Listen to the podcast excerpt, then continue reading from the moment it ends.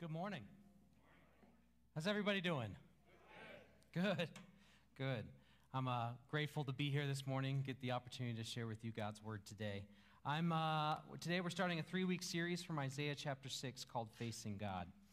Um, you know, I grew up going to church. I didn't really give my life to Jesus till I got to college, but I have sat where you're sitting right now, and I've listened to a lot of sermons. And um, you know, sermons on passages like John 14, 15, if you love me, you will keep my commands. And how many times do you, do you think about that and say, well, I want to love God, so I need to do a better job keeping his commands? How, how many weeks do you leave church feeling maybe a little bummed out? Like, man, I really need to do more. Uh, I, I, need to do a better job. Um, how many of you are kind of afraid of discipleship, thinking that's just one more thing? I, I don't have time for that, to add that to my schedule. Um, following God ever feel like a weight, a burden to you? Something that, that's just like, how am I ever supposed to do this? You know, I want to show God I love him, so I want to obey his commands. I want to do a better job being obedient. Well, today what we're going to be talking about is what I've heard called head, heart, and hands. And this is our first slide. And um, so we're going we're to get into the scripture, but I'm going to talk about a couple things first. So, head are the things that we think and believe, the heart are the things that we feel and what motivates our actions, and the hands are the things that we do and the ways we behave. And I feel like in church, a lot of times, sermons are focused a lot, and Bible studies are focused a lot on the head and the hands. We talk about what you need to believe, we talk about the truth of God's word, the doctrines you need to agree to, the things you need to meditate on and memorize. And we talk about the hands, the things that you need to do.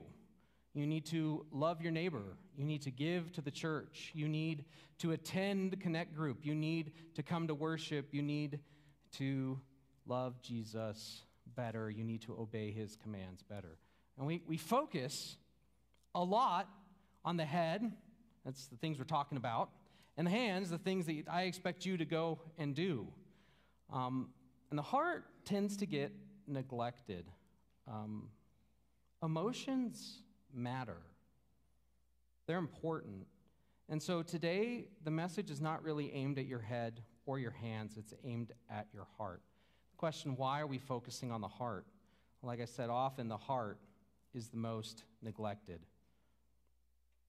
For example, we think John 14, 15 says, If you love me, you will keep my commands. So we think, I want to love God, and hands, so I'm going to go obey his commands. But what if we have it backwards? What if we have it turned around? What if it's not, I want to show God love, so I'm going to go out and obey his commands better? What if it's, I need to love God more so that I will obey his commands? What if it's not simply obeying, but what if the problem is that we are not loving enough? So, how do we do a better job of loving? How do we change our hearts? And that's what we're going to see today in Isaiah chapter 6, verses 1 through 5. If you'll turn with me in your scripture, in your copy of God's Word, to Isaiah chapter 6, I'm going to read the first five verses um, the translation on the screen is the Lexham English Bible. Um, so if it doesn't match yours, that's probably why. And this is what it says it says, In the year of the death of Uzziah the king, I saw the Lord sitting on a high and raised throne, and the hem of his robe was filling the temple. Seraphs were standing above him. Each had six wings. With two he covered his face, with two he covered his feet, with two he flew. And the one called to the other and said, Holy, holy, holy is Yahweh of hosts. The whole earth is full of his glory. And the pivots of the threshold shook from the sound of those who called, and the house was filled with smoke. And I said, This is Isaiah speaking, and I said, Woe to me, for I am destroyed. I am a man of unclean lips, and I am living among a people of unclean lips, for my eyes have seen the King, Yahweh of hosts. So let's look at this scripture passage. Let's look at a couple things. First of all, in the year of the death of Uzziah the king. So Uzziah's reign is one of the longest and most prosperous in the history of Israel. Um, he reigned, uh, some say up to 60 years, 57 years, some say 40, at least 30 years he reigned. And he brought stability and peace to Judah. So, what does it mean in the year of the death of Uzziah the king? The king had just died. You ever experience a season of unrest in your own life? You ever experience a season where stability has gone out the window? we, uh, Sarah and I celebrated yesterday our 17th wedding anniversary. Thank you. Um, and for 17 of those years, uh, for the last 11 of those years, we have had children. I was telling my daughter yesterday, um, as we were enjoying dinner together, that uh, your mom and I have not had a season of peace in 11 years. Because they were asking, why would mommy and daddy want to spend a weekend without us? well, you asked me what I wanted. Uh, that's what I wanted. So, anyway, yeah, uh, you know, we were either, for a period of about eight years, we were either, Sarah's pregnant, we just had a newborn, or we were moving. And so that was a season of incredible instability. And so here in, a, in Isaiah's world, the king had died, the long ruling monarch leaving behind an era of instability. They didn't know it was going to happen. So Isaiah sees the Lord sitting on a high, raised throne. The hem of his robe was filling the temple. Next, we see the seraphs. Uh, seraphim, or angels, sometimes they're called. Seraph just means fiery ones. So they are flaming beings that exist in God's presence. And says they had six wings. So two they covered their face. With two, they covered their feet or like their private parts. They were, they were covering themselves. And then with two, they flew. So, so they, were, they were being respectful. The angels were being modest, and they were honoring God, and they were recognizing the holiness of his presence. And then in the Hebrew, where it says, uh, one called to the other and said, it says, one called to other and here and there. So that, that different translations will take this differently, but the basic idea is that they're calling to each other, they're flying around, there's just this busyness that's happening. God is sitting, ruling from his throne, and his servants are all about doing his work.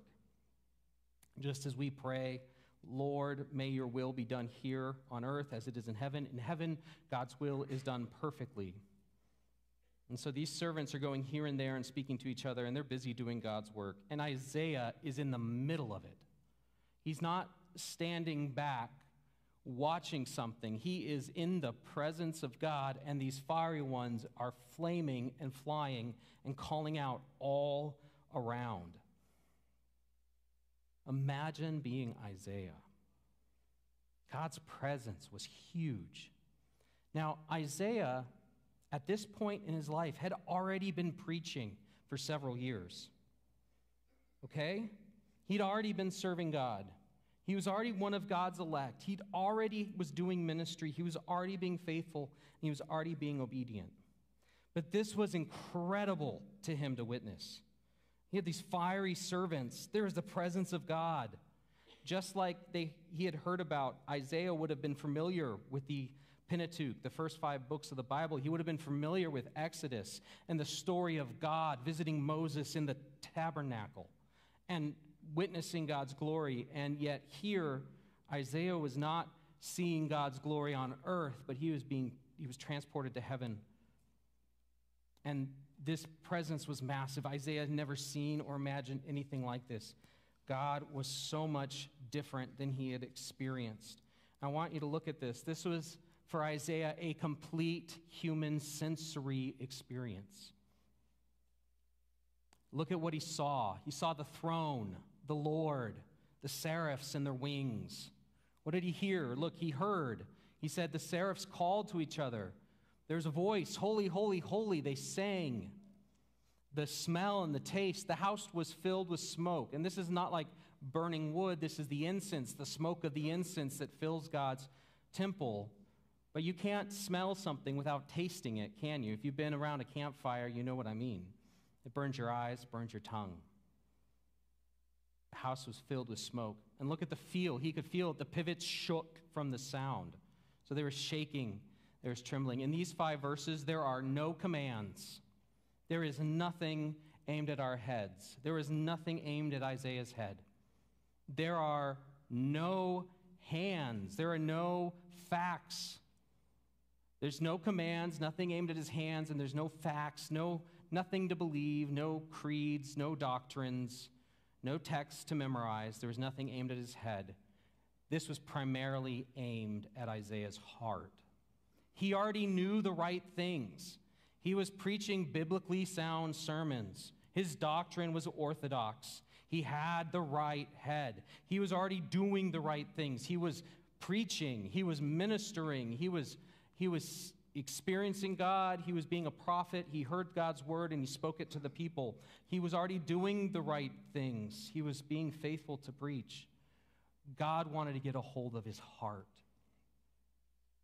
Isaiah needed to feel the right things.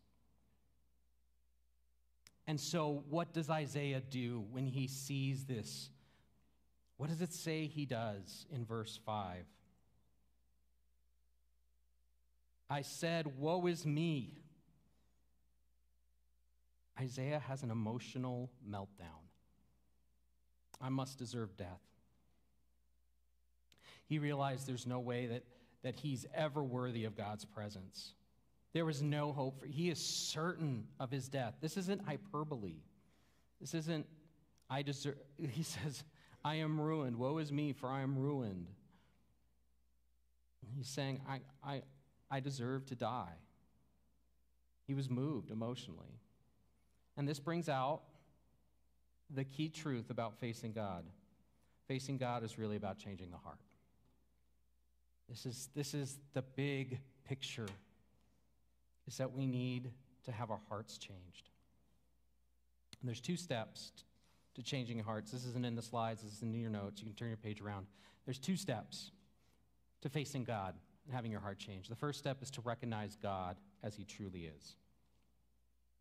There's a type of cave salamander, or there's a type of lizard, a reptile known as a cave salamander.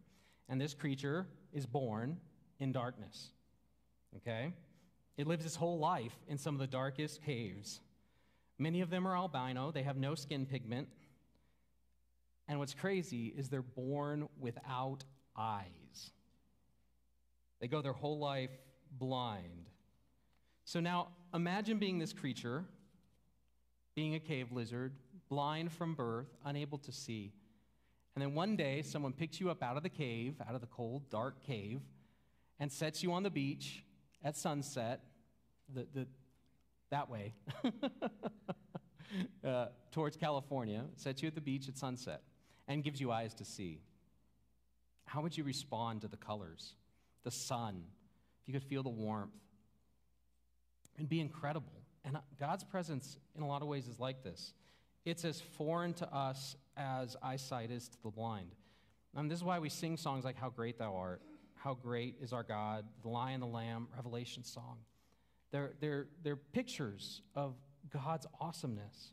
And they're written and, and sung with the purpose of engaging our emotional core. We need to imagine and visualize passages like this Isaiah 6. Read Revelation sometime and read it and try and put yourself in John's feet as he saw Jesus. It says his, his feet were as bronze, he heard the roar of rushing waters. Or imagine this imagine being eyewitness at creation as you're sitting there in utter darkness and stillness, and then you hear a voice speak the two word Hebrew command light be, and then light itself comes into being. Picture yourself sitting there. How would that impact you emotionally? There are so many ways to do this, but the key is that we must allow the truths about God to impact our hearts. The things we know in our heads must change how we feel about ourselves, about God, and about others. If we're not letting God change how we feel, then we aren't loving Him and we're not able to keep His commands. So that's the first step is to recognize God as He truly is. The second step, then, is to get real about who we really are. And that's both personally and together as God's people. And we're evil. We're bad. We're not good. Just like Isaiah said. And this is somebody, again, he was one of God's chosen people. He was a prophet already. He was already ministering to God. And he says, Woe is me. I'm a man of unclean lips and live among a people of unclean lips. And because my eyes have seen the King, the Lord of armies. So Isaiah saw God as he really was, and then he saw himself for who he really is. Let's be honest, we weren't born good. We aren't good. We don't have good in us. We're not mostly good people who occasionally mess up. We, we make bad decisions. And worse, worse than making bad decisions, we have bad desires. We want bad things. We want to do evil. We don't want to do good.